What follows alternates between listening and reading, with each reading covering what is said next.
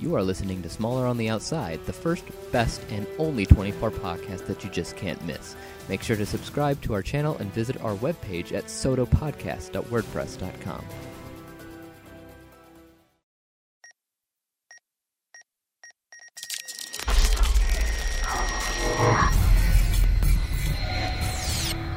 The following takes place between 5 a.m. and 6 a.m. on the day that Kim Bauer got in trouble. Wait, no, that's every day. Not every day. We need something a little bit more specific. There's than nothing that. specific about this season. Or on the day where Tony came back. How about that? Fine. Uh, Tony got back. All right. Uh, hello, welcome to Smaller on the Outside, uh, or as as I like to call it, SotoCast. My name is Dave. I'll be your CTU agent this evening. With me, as always, is the analyst. Andy. That is correct. And uh, today we just finished off the seventh season of 24. But before we get into that, let's talk some announcements for for the day. Uh, first of all, because it is now the 28th of April, the first edition or uh, volume or whatever you call it of the 24 comic prequel comic before season 9 starts has released already. It's great. It's fantastic, you know. Uh, great art, great, uh, great writing. uh, but we'll uh, I'll talk more about that next time. Uh, but also, Kurt and the Kurt and Jeff show. Uh, they gave us a shout out back after we gave them a shout out. They talked for a few minutes on on our show, so we just wanted to thank them, give them a give them a listen because they're more popular than us. and uh, Alright. um, also, I've I've noticed on Stitcher that um, it's not a big number, but I have seen that we are adding on other people's playlists. cool. That is cool. Uh, obviously, it's it's very anonymous site, so you have no idea who's listening to you and who's not. It's probably Kurt and Jeff. um, It was one more one more subscriber. yeah. Oh, and and we got some uh, some news for next season uh, of Smaller on the Outside, not 24. Oh, I was gonna say Um, I don't want to hear spoilers. No, next season of Smaller on the Outside, you know, season four of us, Timbot is returning to the show for As- for, as- for as live another day. We're hoping. Well, we're We're we're, gonna, working we're, on- we're working, on, re- repairing Yeah, him. we're we're reconstructing him. And he's gonna be a little bit more advanced, a little bit more upgraded. I just hope that he doesn't die by the end of the of season nine of twenty four. It could happen. You may not be completely 100%. He may be a little flawed. But that's normal. That's but yeah, that's the uh, those are our updates, our announcements uh, for the week. Um, before we start with s- season seven discussion, let's talk about Twenty Four Redemption. Twenty Four Redemption is a TV movie that came out between season six and seven. It was uh, two hours long, about, um, and it Without commercials, the original was like an hour and a half because that's usually how long two episodes are. But uh, if you get the DVD or if you watched it on Netflix before it was taken off, then it is, it was about an hour and 45 minutes long. So there is Yeah. an extended version. and uh, yeah, and then uh, what how it basically has played out. Jack is in Africa. He's in this country called Sangala. It's it's a fictional country, and um, basically it was a huge PSA for uh, you know the uh, African whatever. Uh, Rwanda or whatever was going on. The yeah, where the kids the kids are forced to be battle Soldiers. slaves and soldiers and stuff like that, and and Jack has to pretty much free these kids. yeah. it's a couple bad guys that you need to keep track of in this. Uh, there's uh, Dubaku. Dubaku's one. Uh, was um, the his boss in the Redemption? Um, they talked about him. What was his name again? Juma or Yeah, General Juma is Dubaku's boss, and he's in Redemption uh, for a little bit, a but little it's bit? mostly Dubaku. Okay, and then- Dubaku and his brother. yeah so there's those guys um the and it kind of cuts over to the white house area where Hodges they is also in it. hodges yeah hodges is in it as well we don't know too much about his character at this point hodges jonas hodges is played of course by jon voight Um, they set up the story with uh, with uh, the president's son. Right, and that's where yeah, they go over to Washington D.C. We're talking about uh, the son, you know, who who dies. Um, well, the the reason for that is this guy who is the, the son of the president has a friend, and this friend guy, um, he found this evidence that the government um, is wor- working with terrorists or something like that, and he was looking up that evidence, and then that guy gets killed, and then so supposedly later on, this the president's son was probably looking into why that guy got killed, and then that ended up getting him killed. That's not shown in Redemption, but Yeah. we know that happened between Redemption and season seven. as far as Jack's story goes, people from DC are trying to get him to return, uh, so he can answer for the crimes that he's committed, um, and stuff like that. Torture. torture is the main Yeah, is the main one and uh, he he doesn't want to go back but he's kind of forced to because he needs these kids to go out and this guy like blackmails him like listen i can uh i can let these kids go free but you're gonna have to hand yourself over and well that's what jack does ultimately Basically, the there was a guy that Jack was working with. Jack's been uh, kind of going all around the world, traveling from country to country, trying to find himself or something. And well, I think he's kind of like bummed out about the things that have been happening recently, and he, he wasn't really up to going back to CTU or or doing his job. He just wants to escape, and he's been traveling to different countries. And the latest country is the Sangala, where he was working at this school that um, Mr. Gold. oh uh yeah that that guy the guy in who's who's in once upon a time he was in stargate um sgu i don't know I didn't watch that show, so I don't know. But uh, yeah, he he was building a school, and then that guy dies because of Dubaku. yeah but Uh, dubaku lives he lives It it made it look like he was dying, but he, he got out. Dubaku got out and started chasing after Jack and these kids. And so, in order to honor his friend's legacy of that school, because the school got destroyed, but the kids got out. So, in order to honor that legacy, Jack made sure those kids got out of Singala. Right, and then yeah, he hands himself over. As far as the movie as itself, it's kind of pretty dull.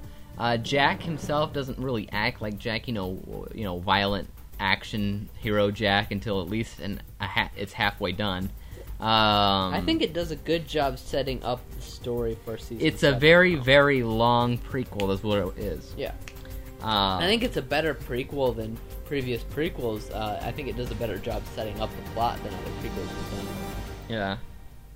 Um, so there's that. There's a lot of plot lines that it starts in Redemption that eventually get resolved in season seven. Right. So that that was the prequel slash uh, 24 TV movie that uh, took place before Day Seven. So now let's talk about 24 Day Seven, the one. And we in, can kind of talk about um, the behind the scenes on that. Um, in okay, so Day Seven was originally going to premiere in 2008, but um, the writers the strike writer's strike happened. Yeah. Writer's strike happened. By the time the writer's strike happened, they had already completed, I think, six or seven episodes or so, and maybe even eight. They decided they could have continued working on the show. They had some scripts written, and they could have continued working on the show, but they decided to stop. In or, in a, because they were never going to be able to get all 24 episodes done by the time they needed them to be done. So they decided to postpone season 7 by this time there were already plenty of trailers that showed a lot of the spoilery stuff about it they decided to postpone season 7 another year and instead uh, once the writer strike ended they made 24 redemption and then went back to working on season 7 uh, so that it would premiere a year later Yeah. You know, a lot of things actually kind of sucked as far as writers. This writer strike screwed everything up for everything. Yeah, Um, but yeah, after that happened, day seven uh, finally aired. i think they made the right choice though they could have g- gone with like a 16 episode season but that wouldn't really work for No. 24 although it may have made the season better Yeah, true. So season seven is the one in Washington D.C. sure we'll, we'll go with that Let the record show this is the third day of the Senate hearing investigating human rights violations by the recently disbanded counter-terrorist unit. Will the witness please state his name? Jack Bauer. Mr. Bauer, did you torture Mr. Haddad? Don't expect me to regret the decisions that I have made. Because, sir, the truth is, I don't. Benjamin Juma has slaughtered over 200,000 of his own people. That number will continue to grow if we don't stop him now. Mr. Bauer, we have a national security matter that has gone critical. One of the men behind this threat is someone you know. That's not possible. Tony Almeida's dead. Jack Bauer. Didn't know you were FBI. Nah. Just came along for the ride. This January, Your government is about to pay a very steep price for interfering in our affairs. television's greatest thrill ride is back. For a day that will stop the world. Tell you what. I want you to see what we can do. It's been a while. They're going after air traffic control. Put me through to the White House. It's worth the wait. Are you with the FBI? No, I'm a stay at home mom. President doesn't comply with his demands, Dubaku is going to start killing Americans. Madam President, you need to order the pullback. I won't be dictated to by this madman. Emmy Award winner Kiefer Sutherland The FBI has been compromised. There's a leak. They've got a shooter on top of the Columbia building heading south. in the most critically acclaimed series on television. Get up! So help me God, I will kill you, and you will stay dead this time. 24, the two night premiere event, begins Sunday, January 11th on Fox. It is. um, to set up the season, Jack is now, you know, he's in Washington D.C. He, he's followed through with turning himself in, and he's uh, he's in front of a, a committee to talk about his himself. Um, Allison Taylor is the first uh, female president. And Which again was also they showed the beginning she- of that in Redemption. In, yeah, she was in Redemption as well. They showed the transition between Noah Daniels and Allison Taylor, which I thought was really cool. the terrorist uh, whole thing with the terrorist is confusing this season. Just know that one of them's Tony. He's back. Um, Yeah, and you get to see uh, what's the what's the actor's guy's name again? Carlos Bernard. Carlos Bernard. You see Carlos Bart Bernard. Yeah, you see Carlos is Bern, uh, Carlos is Bernard. now you see it uh, his name on the screen ten seconds before he actually shows up. But the reason they did that is because he was Tony was all over the previews for over a year. before Everybody knew he was going to be in it anyway, so it was you know it it was very much like something that happened in Prison Break. it was a spoiler, but It They- was an actual promotion uh, set out by Fox, yeah. uh, saying, "Listen, guess who's coming back? Tony. You thought he was dead, but you don't know Tony." Yeah, but so uh, yeah, it was like back in 2000, 2007 they were showing previews with Tony in them. So yeah. almost you know a year and a half. But basically, what you should also know is CTU is disbanded at this point. Yep. Um, so that I was can't. part of the reason why they were wanting to bring Jack back because they were taking down CTU and then taking down all these people with it, and Yeah. Jack is the biggest one. yeah, and uh, so I can't really say the new CTU uh, characters, but I will say the new uh, good characters here are Renee Walker. That's a big one. Uh, Larry Moss and Janice. There are Uh, no new CTU characters. There's no CT, new CTU characters because there's no CTU really. Well, sort of. There's a fake CTU. There We'll is get- there is a group that calls themselves CTU, and that is Chloe and Bill. Bill. Bill. Bill. Bill.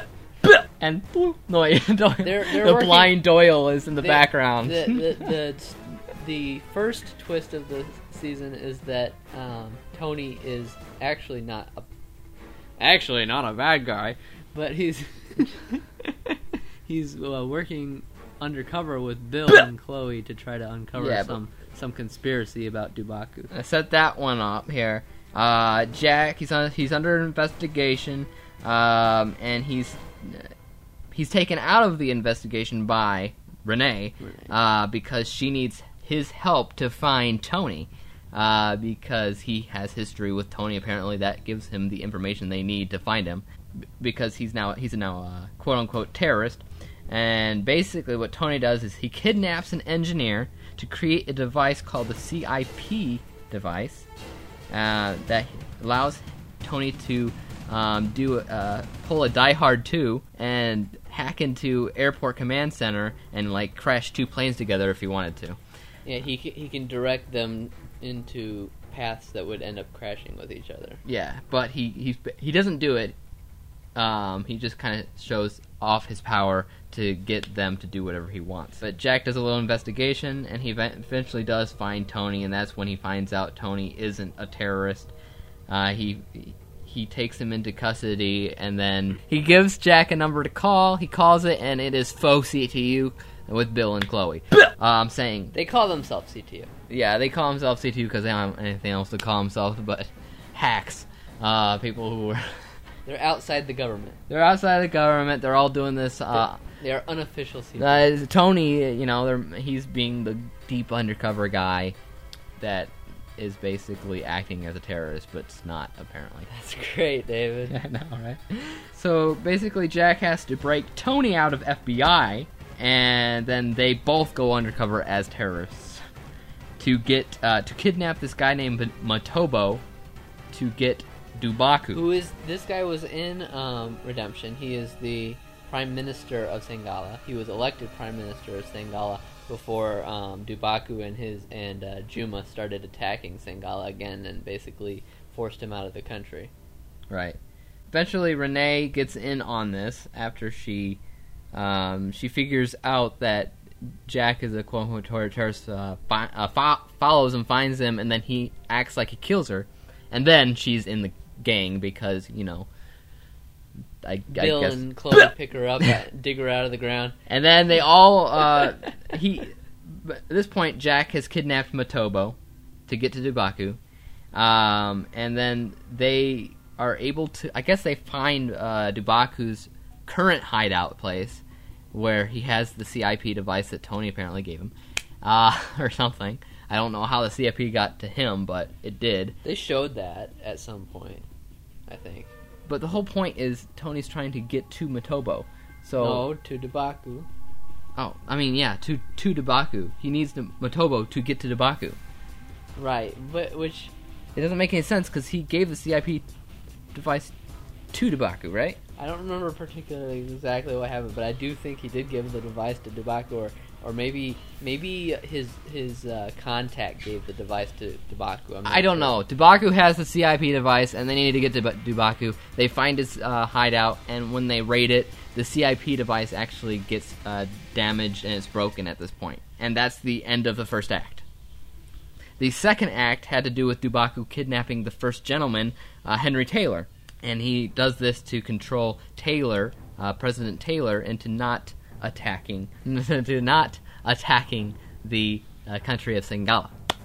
Um, And she's attacking Sangala because of Juma and Dubaku's uh, their whole war with um, attacking the citizens. You know, uh, trying to go against what the citizens um, elected, as well as the whole child army thing. They're trying to stop that from happening. So another raid occurs. Jack finds out where Dubaku is hiding this time, um, and he tries to raid the area. Dubaku escapes once again. President's husband is shot in the process, but they get Dubaku. Is that right? Yes, they get Dubaku. They don't get Juma. Um, they get Dubaku, and No, he, he yes, died. he get they they get Dubaku because of his girlfriend, right? They Oh, they yeah, find a, out a couple they- episodes later. yeah, but they find out he has this girlfriend, this American girlfriend, and he's trying to take to Singalam or something. No, no, he's he was gonna take her to somewhere in South America, I believe. Yeah, and uh, they get to the girlfriend first, and they get treat her like bait because that's Jack's only play. She gives away the fact that she knows he's a bad guy, of course, and then this struggle happens. Uh, Car well, no, Dubaku figu- figures that out before and basically calls her out on it. they're both in this car, and it flips over She another takes, car. She takes control of the wheel because she knows the FBI is chasing them and he's about to get away. Yeah, and the car they're in flips over another car, lands on its top, uh, and then She dies. she dies, of course. Mm, Dubaku Du- does. Dubaku doesn't die. Uh, He he gets out uh, enough to say, because Jack threatens his family, and so he gives he tells them that he has a list of names. Yeah, he has a people- list of names of people in the government that he has control of or are working for him, uh, and that's apparently in his stomach. You see this little uh, Right. this protrudent in his stomach that Jack cuts out, and he finds this chip. That uh, and then he Jack thinks the day the threat is over. It is actually that's the end of Act Two, um, and then uh, Tony meets up with him and says, "Listen, Jack, there's a new threat in play." Okay, so we're into Act Three now. Um, really? Yes. Dubaku has a list of hundred or so traitors, and one of them is Senator Mayer. That's the guy who was uh, interviewing Jack. Um, his right hand man Burke. That's one of them. This is like the third mole of the season already. And uh, Jack goes to the White House to interrogate Burke and telling him what the target is of the next attack that Tony told him about. Little does he know that the target is actually the White House itself. So even after the president orders him to stop, he uses his stun gun to shoot the phone dead and continue with his interrogation. Needless to say, Jack is taken into custody before he could get the location, but soon after, Renee calls in with the information that the White House is actually the target itself, and then there wasn't any chan- uh, even Channing Ta- Tatum to save the day. Or uh, um, uh, Gerard Butler. or Gerard Butler. so Jack takes the president into a safe room, locks the door, and that doesn't last long uh, because when the captors find President Taylor's daughter, who was there, Which is funny because we just had a scene. We didn't really talk about it, but there was a scene like that earlier in the season with Matobo as well. As uh, safe. What is it? The uh, panic room. Yeah. yeah, and they take President Taylor's daughter, Olivia, and they threaten to kill her. Of course, the president opens the doors and is taken captive. Um, but yeah, at this point, we're asking ourselves, whatever happened to the White House bunker? Yeah, the last three or four seasons they've had a very prominently featured the bunker below the White House, and they never once go to that bunker in this uh, in this scene, which they should have done. They could have you know gotten something good like those those two movies that came out last year. They both featured the bunker in those. Yes. yes, the bunker. It's very famous. Don't know why they just went to this random safe house. So, or safe room rather. Uh, before he, they open which the- doesn't exist. I'm pretty Yeah. sure. Uh, uh, I was looking on on the map, and there's nothing like that uh, based on what I know about Yeah. the White House, and I, I know a lot. Yeah.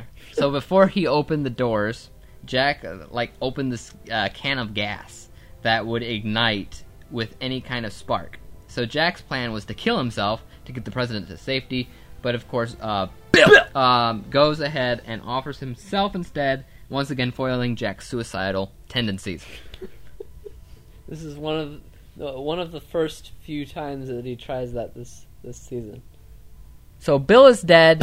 Uh, most of uh, Juma's men and stuff are taken captive. I Not think ca- captive. They're killed. they're or- killed. they're killed in an explosion. Uh, they're arrested. La la la. This is the end of Act Three, which goes into Act Four with Stark Industries. I'm sorry, Starkwood. Um, basically, our now we're back to Jon Voight. And we finally get some. Uh, we finally figure out what's Jon Voight doing because we've seen him in Redemption, and he we knew that he was related to um, Dubaku and Juma, like he was supplying weapons. I don't know. He looks nothing like them. No, he was supplying weapons for their war, as it, they showed that in the Redemption movie, and so we knew they they were all part of the same um, conspiracy, but we never really knew what his role was it uh, in it until this point. Okay, so his name is Jonas Hodges. We're gonna call him Mr. Sir. So Mr. Sir, he's back. He's he's he's this weapons contractor or private military guy or something, and he he's been controlling everything from the get go, or at least we think. And he he gave the gallons of weapons, and the information was on the drive in Dubaku's stomach, and, and now he's back. So the next threat has to do with a shipment of biological weapons that are some some kind of nerve agent or something that is something in between the nerve gas uh, and the virus, and Jack has to stop it. Yeah, Hodges gave um, Juma the information about how to get into the White House um, in in response to get those weapons um, because they were being shipped from Sangala because they were developed in Sangala by Stark Wood. Yes. Okay, I wanted to say Stark Industries. I, I still wanted to. Stark. But uh, no, they were developed by Starkwood, and then they were shipped over by uh, Juma and his crew. So that that's kind of how they were connected. Right. That's and- why he was helping them out. You know, he helped them out. They helped him out. But the thing is, Jack, um, he can't stop this uh, uh, threat very well, uh, or with anyone's help, I should say, because everyone thinks he's an untrustworthy rogue agent that's just off uh, killing people because he's getting, you know, uh, framed at this point. Um, and everyone's As quick usual. to and everyone's quick to believe it. So he had to do it uh, himself and with Tony. And through Secretary Mayer, he and Tony track the shipment of these weapons to a shipping container that's already in uh, Washington, D.C., where Jack is able to drive uh, away the weapons in this big truck, but at, at the same time, Tony is taken hostage by uh, Mr. Sir's men. Uh, sometime during the escape, the weapons uh, b- burst open or something, and Jack is exposed. Uh, even a little bit briefly before the some bad guys came and stole the weapons back. Wouldn't those bad guys that stole the weapons back also be exposed? No, he he he shut it off. Oh, he shut he went off. inside the container, held his breath for a few minutes, and then shut it off. I guess that holding his breath didn't really. I don't know why. Well, I guess he was saying, you know, maybe I was just exposed a little bit. I want to prevent prevent as much as I possibly can, just in case. Yeah. So Jack's exposed, and the FBI has to find the uh, war, uh, where, warfare, war, whatever, the weapons, and they have to uh, save uh, his life or something from. Uh, they have to help him out because he's exposed. And it turns out the exposure of the bioweapon has actually infected him, and he is going to die. Turns out the it is some kind of weaponized version of Parkinson's disease. Basically, Jack can't go into the field because you know he's shaken, uh, and he's losing his memory, and he's seizing, and all this fun stuff. Um, so he's kind of kept back in FBI while Larry and uh, everybody else goes out to Hodges' headquarters where Tony is to stop this threat. And of course, this infection is going to kill him within a day, of course it is. as usual. as usual. And uh, while they get to this place where Tony is being held, they are met with Hodges' uh, personal army, uh, which kind of forces the FBI to leave. But Tony is able to sneak away, uh, and he finds out that Hodges actually has a bunch of missiles connected to this bioweapon, and they're aimed at 13 U.S. cities. Tony rigs these missiles with an explosive I wonder why he did that. he rigs them with explosive, and this uh, this explosive uh, it'll ignite the fuel and it will destroy these bioweapons. And boom, all of them explode. He actually gets it done, and the threat is over. Or is it because apparently this was a good time as any to say, "Hey guys, Tony really is a terrorist, and here there's one more bioweapon readily available." And it's going on to Act Five. All right, so so here's the thing: Tony is bad. yes, Uh, so like this whole time, uh, so he's been uh, back and forth. It started out uh, bad, then we thought he was good, and now he's bad again. And by the end, he's going to try to claim that he's good again. But the problem is here, he is now in control of one of the bioweapons, and he's going to try to set it off.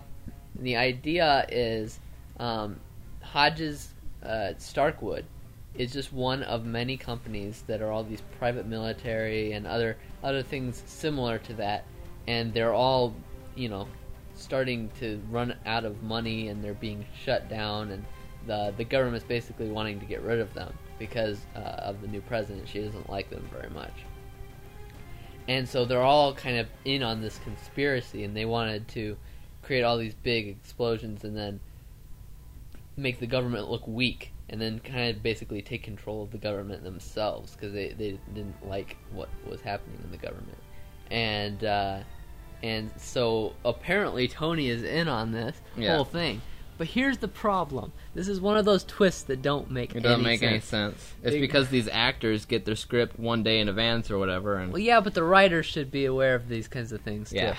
So, when we talked about Tony rigging the missiles with explosives earlier, the important so this would not be a big problem if Tony was ordered to do this, but he wasn't. He called the president. He said that there are these missiles, and then he voluntarily destroyed the missiles himself. He came up with the idea, and he did it himself. He, if he was really in on this whole conspiracy, why would he do that? That makes no sense. Then whatsoever. again, they kind of answered that the last like episode. Right, they did. But if he wanted to look good with his company, then still, I would think he would have been continuing to help them out. Let's talk about this company he kind of works for. Basically, he's he's got this bunch of different people um, that are unseen. They're all anonymous. They're all working against this uh, faux Skype program that they're talking uh, with, and they're all trying to uh, decide what to do with this uh, canister, this last canister of, of whatever the heck it is, bioweapon. And uh, he gets them to go along with One idea is to one idea is to keep it and process more of the bioweapon, and then set off a bunch of attacks after after six months or so of, of uh, developing the weapon more.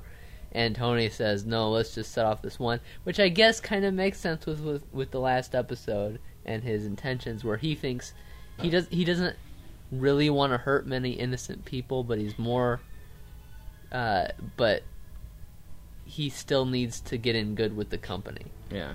He uh, basically here's what he does. He gets a scapegoat, this a Muslim scapegoat, to uh, take the fall for the attacks, and uh, uh, they get him this guy to participate by surprise, surprise, threatening his family, and they set him on a train and discreetly put a bomb uh, with the canister under the seat in uh, in front of him. And Jack actually gets uh, gets through to this guy after finding his family and tells him that the bomb uh, tells him to find that bomb and rush it outside. So the guy does. Security tries to stop him, but he holds up the bomb and shouts to everyone to get away. he gets out. Jack finally shows up on the scene, grabs the bomb, and a bit of deja vu comes rolling in as he tosses it into the secure and airtight hazmat container before It's it happened a few times now in the series. Right. The threat is over, but the deja vu is not. Thankfully, nobody's arm had to be chopped off this time. Right. So now we're on to uh, the the final and sixth act of the season. Really, six? Yeah. Wow. Kim is in trouble again. Um, she's about to leave. She's going back to L.A. She's at the airport. Um, but for some reason, she always has to be put in trouble. For it almost seemed completely random, but it started to make sense a little bit later. Uh, some random people in the airport find her as she's heading back, and she was on her way, and uh, these guys are watching her this whole time because Tony's telling them to. Yep. Um, so And Tony's company. and basically the they these people call Jack and say we have your daughter, uh, set Tony free or we're gonna kill her. And as far as as Kim's troubles go, I know it's kind of a shout out to the first season, but at the same time we have to uh, we have to give her a single season where she isn't in trouble. It also doesn't make a lot of sense at first, but then you think, you know, who who even knew she was there? That Tony did know she was there. So he had her people following her. It started to make a little bit more sense, but still, it's a little old. So Jack sets Tony free, and but Tony commences to kidnap Jack to quote unquote harvest his organs, which still have the pathogen inside. Well, they tried to extract it out of his spinal fluid, but they said that there wasn't enough in there, and that they would have to pull it out of his organs. And then, and then Jack wakes up and kills everybody. Yes, he wakes up just just destroys everybody, even though he's like dying. And he Yeah. Okay. First of all, they they knocked him out to try to get this spinal fluid stuff. Yes, And I'm thinking, okay, out. Jack's been awake for 23 hours now. If they're gonna knock him out, he's not gonna wake back up. Realistically, if you get knocked out after being awake for 23 hours, you're probably gonna stay asleep for a while. yeah, but he he he. it, it's like he got Especially, and and he's sick. He's about to die. yeah, it's like he got injected with uh, Adrenaline, adrenaline, and then he just started. which killing has everyone. happened a few times in the It series. is. Yeah, he just maybe he just had a little bit of uh, Deja vu. borrowed adrenaline. I don't know. Uh, he gets away though, but Tony again stops him and informs him that all along he was trying to bring justice to the guy behind everything, including David Palmer's execution, because there always has to be somebody else. There's yet another person in the chain of command with the David Palmer. It did uh, not need. They did not need to bring that up, by the way. Well, the, the reason they did that is because the person that was behind the David Palmer thing was also uh, Yeah, behind because Michelle's, Michelle's death, but and he want they wanted to give Tony a good a reason a for reason what he was for returning to the show.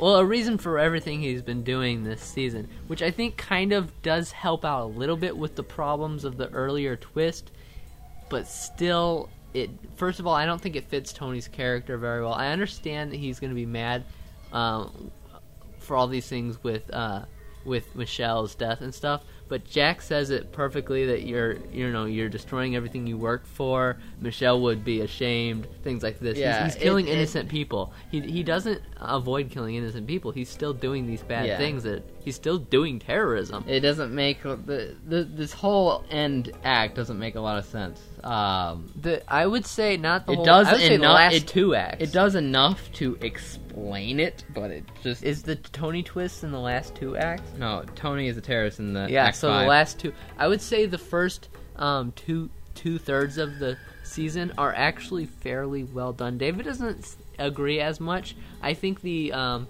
Jonas Hodges thing, which they set up in Redemption, I think that um, that whole story with Jonas Hodges, um, Juma, and Dubaku, I think it's a, a tightly, um, a well constructed conspiracy, and I think it plays out rather well all the way up to the point when Jonas Hodges gets arrested. But after that point, I think the whole season falls apart. so okay, so that, that- let's wrap up the season I. I do like the thing with Jack being um, contaminated, but that did start earlier. Yeah. In fairness, Uh, here, let's wrap up the season. Tony's gonna strap a bomb to Jack's chest to blow Alan away, and before this could happen, which is the boss of that company he's Right. been going against. And before this could happen, Renee and the rest of the FBI apprehend Tony and stop him from killing uh, Alan, and then they uh, arrest Alan Wilson. Uh, Jack is then escorted to the hospital, to put under a coma until he dies. Uh, Renee decides to turn into Jack Bauer to interrogate Alan Wilson against FBI protocol. We never see the interrogation, we just know it's going to happen. Uh, Kim Bauer comes to Jack's side to save his life after all, uh, and then the season is done. There is one thing about the last uh, two acts that I do think is a decent, uh, pretty decent storyline, and that's the storyline, um, the subplot with the president's daughter. Yeah, that's one of the subplots. Is Olivia Taylor and she and the hitman. She orders uh, the death of uh, Hodges's. Yeah. Hodges's? Hodges's, Mr. Sir. Mr. Sir, uh, and I think that actually, that storyline is actually probably the best of the it's last it's two acts. actually all linked together with uh, with everything that's been going on. Uh, And that. so it continues the whole jo- Hodges thing, which I think was the stronger story of the season. I think the Tony stuff and the Kim stuff was a little weak. Let's let's think about the whole White House uh, subplot. We got Allison uh, Taylor uh, and her dilemma with Sangala. Mhm. Sangala was getting ordered by this guy named Hodges, Hodge, or whatever his name is. Hodges. Hodges is, is I don't know. Hodges, uh, and Hodges is the guy that's responsible for Olivia T- Taylor's sis- uh, brother getting killed. The president's son, which we re- referenced and in then uh, the, Redemption. The, the whole uh, first gentleman trying to figure out who killed his son was also one of the subplots. Him getting shot, and then they find out that that is Hodges, and then so Olivia Taylor then wants to kill Hodges. This is all uh, linked together. I like the White House subplot. It's all linked together, and there's three different subplots that Yeah. are linked together. I think the that. White House has got the most consistent storyline to the It season. does. It, that one's actually throughout the entire season. So, and that's um, like the best plot of the like I like I like what happens with her because she, she she decides to hire this hitman, right? And then um, she she gets this phone call. He's like, "Wire these two hundred fifty thousand dollars to my account." And instead of doing that, she she changes her mind at the last minute, hits uh, cancel, but it happens anyway. And so she's screwed because she didn't pay this guy, so she has to pay him first of all, and then second of all, she has to cover up everything she's done, and and it does not end well for her. It does not end well for her, and I'm guessing I can't really remember how it ends up for the president either because it can't.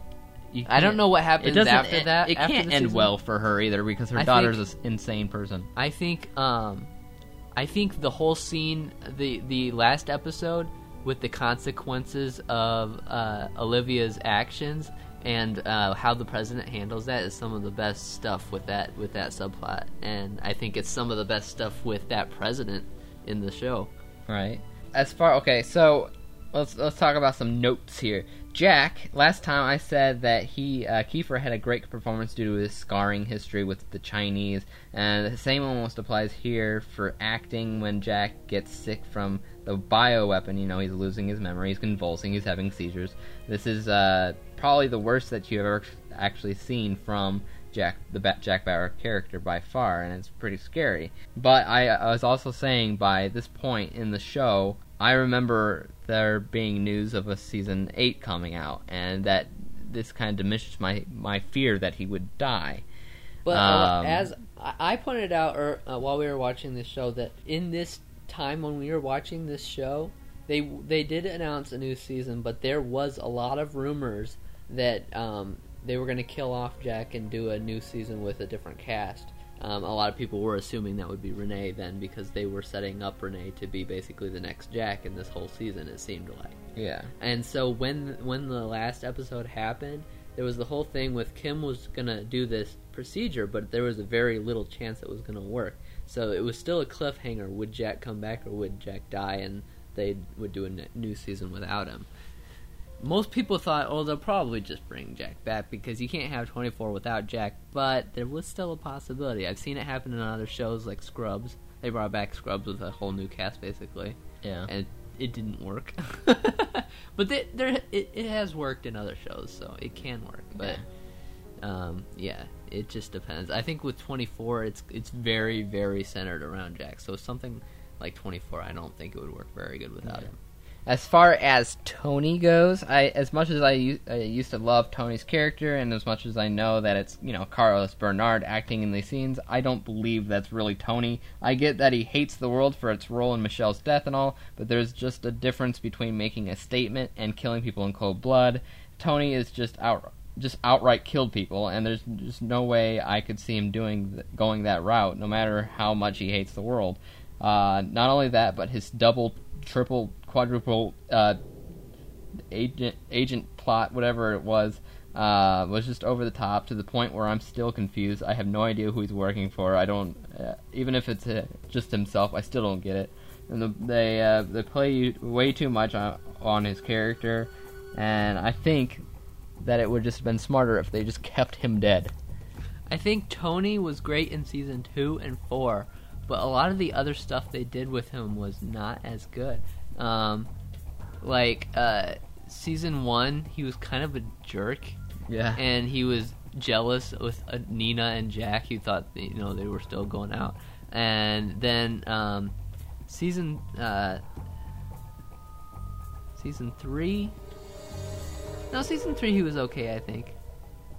Season three is when he. Um, I think two and three he's probably pretty good, but uh, and he's all right because he comes back and helps Jack out um, willingly, you know, without being in CT. So I think two, three, and four, season two, three, and four, is pretty good.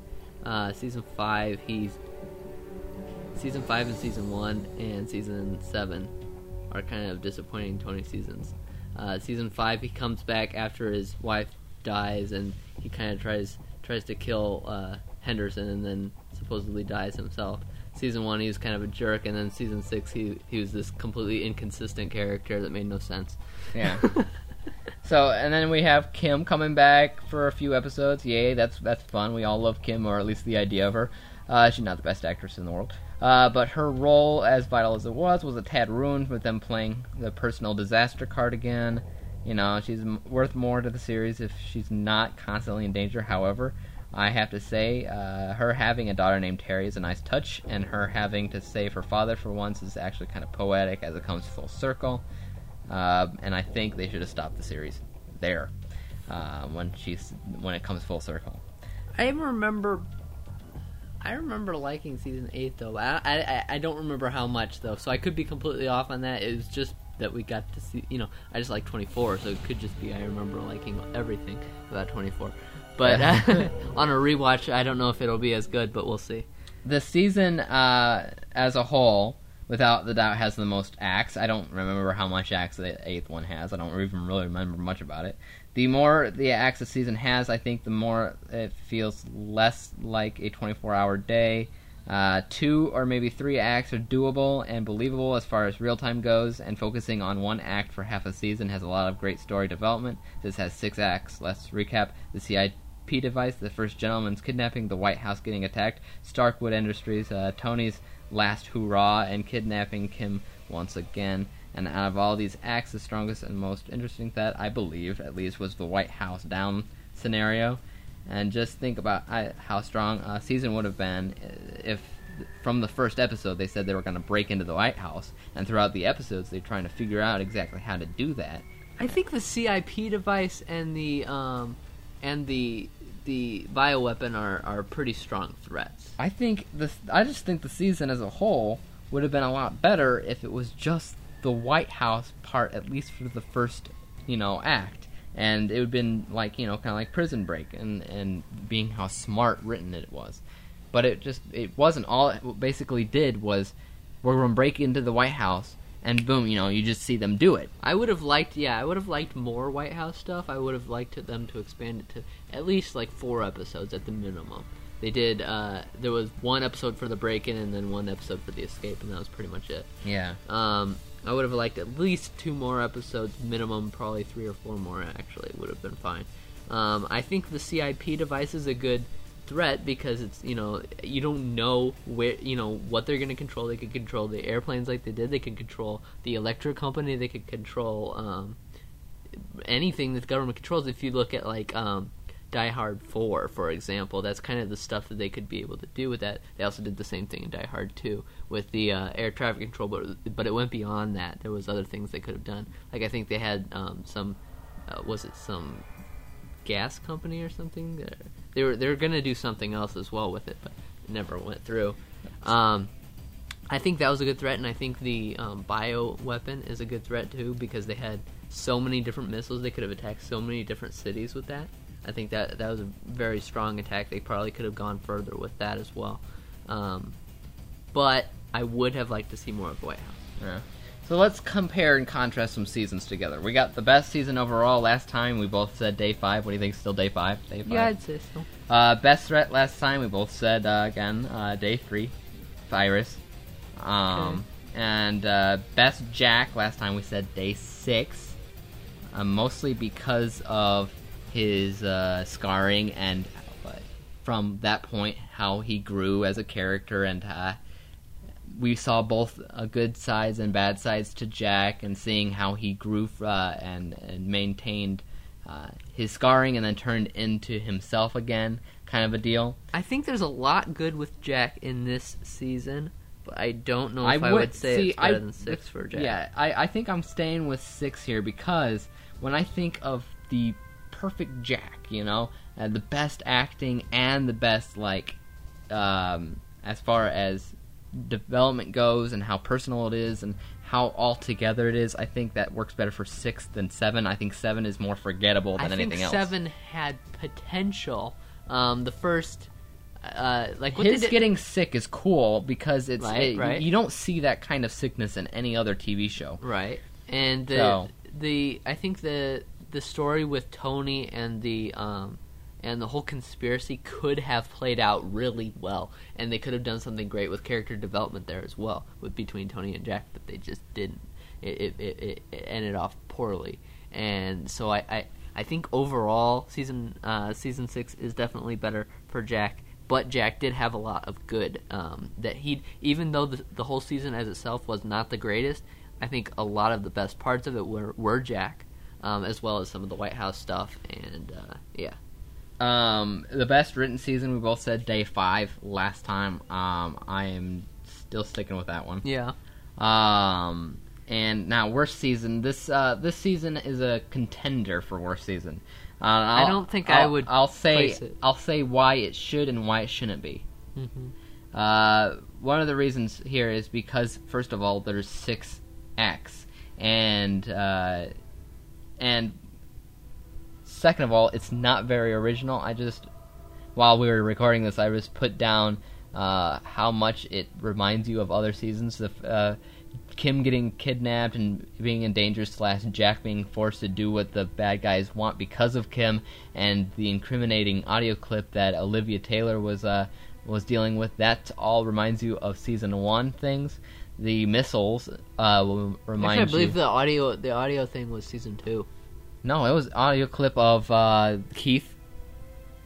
Keith. Oh, uh, the Keith thing. I was think I was thinking of the um, uh, the the three countries or whatever thing from season two. That yeah, that's also season two. You can put that into season two. Uh, season two and four uh, both dealt with uh, m- missiles. Season two did not have a missile. It had a bomb. It, It wasn't a, missile. Okay, all right, but that's season four is a missile.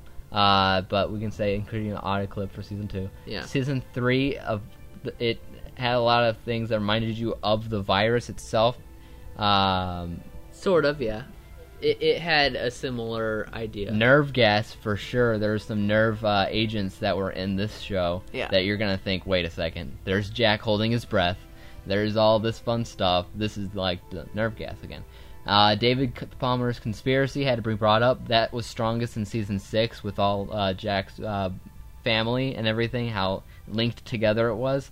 That was mostly talked about in season six, and they t- brought it back up. In this season five and six, really. yeah, season five was more along the lines of putting whoever was immediately in uh, in control of it. Season six was finding out more about uh, who was The whole chain of command. chain of command. Um, and because of all that, it feels so much not very original. Um, but I think the the the many stories it had is not automatically a qualifier for it being bad. They if they could pull them off. Um, it's, it's it- not only well. that, but all the acts. Like I said, the more acts you have, the less it feels like real time. And 24 is all about real time.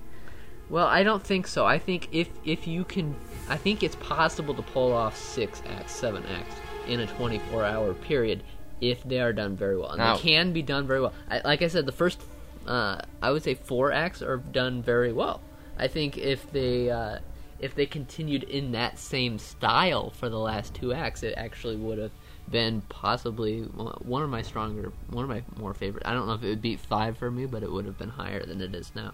Now, the only reason I believe I remember from uh, there's two two main reasons why we said uh, season four was uh, the worst. Two, uh, one of them is because of all the acts. It was cl- it's a very cluttered season, um, and two is because Habib Marwan was very much a Doctor Claw like character. I'll get you next time, Gadget slash Bauer. You that know? was part of it, but the the problem with the many acts in season four was not the count, but the fact that they didn't. They were almost completely unrelated. It, it, it was just like, okay, let's do this. Like, let's do that. It didn't feel like there was. He's a, gonna pull off his next threat. He's Yeah. gonna pull off his next threat, but there's a It little didn't feel like there was any consistency in the story. There's a little bit of that in this season too, though.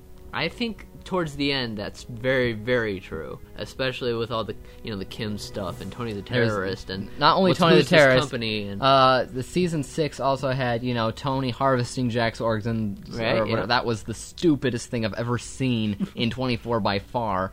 And uh, there was uh, in the beginning I was a little worried about the whole Doctor Claw thing with uh, Dubaku because he was getting he got away like three times.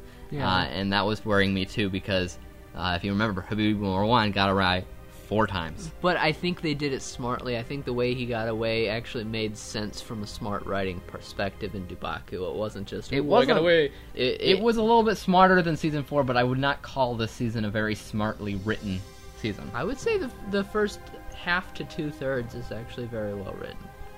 I don't know. A lot of it, like, uh, I could They see. they clearly didn't have a great end goal in mind. Uh, I think that was a big problem. This is definitely it. not- But if it ended where Jonas Hodges got arrested, it's almost it, it almost would have been perfect. This is just not my go-to season. Right. I think it would have been higher if they had continued with the um, stretched out the Hodges thing um, and ended with that instead of doing the whole Tony as a terrorist thing and the Kim uh, being. It's just that they taken again. tried way, way, way too hard. Why didn't they just have one to two acts and have Jack dying the whole time? That would Well, at least half the time. at least half the time. Get him, get him sick at the end of the first act, and then have them have to deal with that in the second. Yeah, they they could have cleaned up the the uh, writing a little bit. I think I think if if it was uh, the writer strike and it made it a 16 episode series, I think it could have been uh, one of the strongest seasons. Uh, but because they had to fill out 24 episodes, I think they got a little. Um, they, they started running out of ideas towards the end, and they just kind of had to come up with random crap that didn't make any sense. And I think that kind of really ruined it a lot. I don't think it's as bad as season four, though.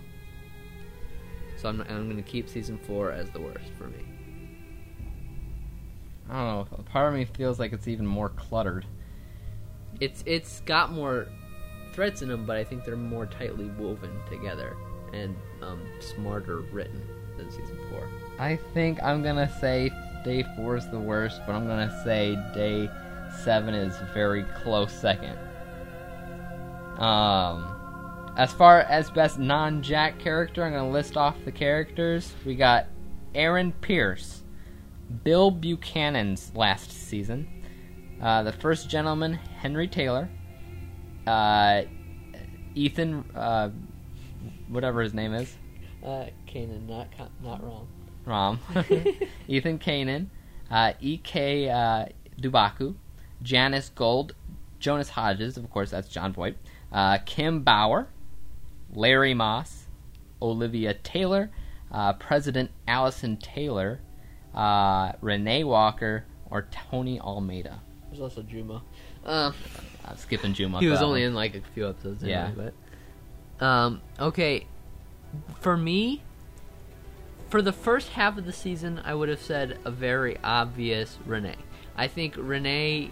David doesn't agree with me, but I think Renee was um, a very strong character. I think they had great character development with her, where she started off like the uh, by the book character, like you would you would see with um, um, like some of the characters in uh, in the past, like uh, Chappelle or or uh, or uh, George Mason or something something like that in the be- beginning of the series, where uh, a lot of the characters were by the book, and then throughout the series, she kind of adapted, started uh, becoming a little bit more like Jack, but that kind of shook her up. Um, she had problems with it. More, uh, she dealt with it like a human being instead of like Jack, like a robot. And so I thought there was some good stuff with that, some good, um, some good character development between Jack and Renee as well. Some, uh, some little bit beginning of something.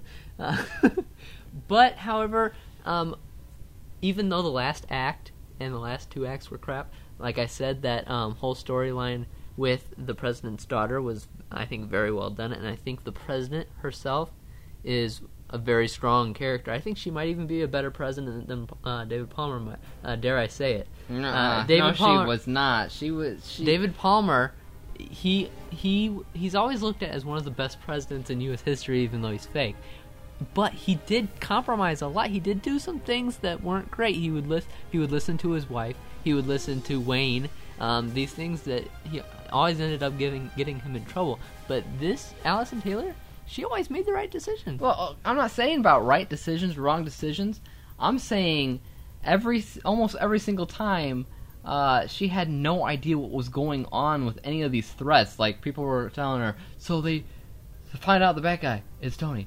Tony. Yeah. So they find out that this is this.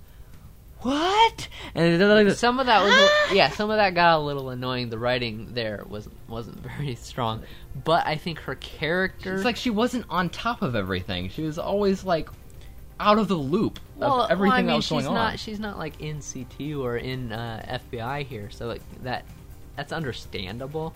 It is a little annoying that they have to update that update us on that a little bit, but I think her personal character and her um, leadership was very strong. But I do think I prefer Renee over her overall. I think she she she it became very close, especially with that ending where she chose to um, do the right thing and uh, uh, send her daughter to prison or whatever. When you said that the uh, it, it would be obvious who you would pick for the non-Jack character, I, I thought you were talking about Tony. no no no. Because you know uh, Tony's back. He's back. Tony It's is Tony one, Almeida. Tony's one of the worst characters the season. Yeah, I think he's a pretty bad character. I, I think my uh, favorite non-Jack character is also Renee. yeah. Uh, uh, There's, I, there's I- other the good thing is- characters. the, the thing is, I, I, I like the White House story, but not so much the uh, the characters. Olivia Taylor has a good story, but I don't like her character at all. She's very annoying. Um, She, yeah, she's pretty dumb. Uh, but she's she's always doing the wrong thing, so she's complete contrast to her mother, uh, and she's just kind of an annoying personality. But I like her story. I like, yeah, I like uh, you know the story that Larry there. Moss. Uh, Aaron Pierce had a good one. Larry Um, Moss was decent. Um, I was kind of I was actually thinking he would be the mole in the beginning, but his, his story was okay. But I he was kind of a two. By What I book. would say is that this was, uh, I think this was Ethan's best season. As in the end, there, I think he. I don't think he's been in very much. he's been in a few seasons. He's been in the background. He Yeah. hasn't really been So having uh, much of a role he, anyway. He, he uh, kicked butt in the end when he was pretty much revealing uh, Olivia's. Yeah, he was a he was a decent character, but he just didn't have a huge role to play in the series. Aaron Pierce was pretty cool this season, but he was kind of just walking around. Oh, he was he wasn't hardly in it at all. He was in the Uh, only. He was a last- lot more than last season. Last True, season he was in like a couple episodes. I think he was just in the last two to three acts in this season, though. Bill, uh, his uh, his role was interesting this season as the uh, He had a good the director of fake CTU. He was he uh, he ended his life uh, heroically and stuff like that. So that's cool. He had a good send off, but I don't think his character was very strong. I wasn't a huge for his fan. part of the series. I wasn't a huge fan of the whole Sangala plot. The Dubaku I didn't think was a very uh, big character in Twenty Four Enemies as far as they go. Dubaku wasn't a big character, but he was part of a bigger conspiracy, and I think that conspiracy itself was was well done. I wanted Tony to be a better character. Yep. I remember thinking that when There I was first saw him. There was potential, but they they completely ruined it. Yeah, they they they uh they crapped on his character pretty hard. Yeah. Um, but but that is the um that that's the seventh season of twenty four. The eighth season we're going to talk about next week. Mark your calendars. Uh, May fifth, the same day that um the first episode of Live Another Day airs. We'll we'll release it b- before the episode, obviously. Yeah, we're, we're going to be releasing it in the morning of uh, May fifth, so you can um, listen to that before you want before you see the the first episode of the new season, and then we're going to release podcast for Live Another Day, the first episode, the next day on the sixth, uh, with Timbot and everything. So uh, look out for that, and. Uh, so we'll catch you next time. Um, my name is Dave, and I am the CTU agent. I am Andy, and I'm the analyst. That's right. And uh, we'll catch you next time on Smaller on the Outside. Subscribe to our channel and comment on us on Stitcher, WordPress, Podomatic, iTunes, and uh, yep. And peace out. Peace out.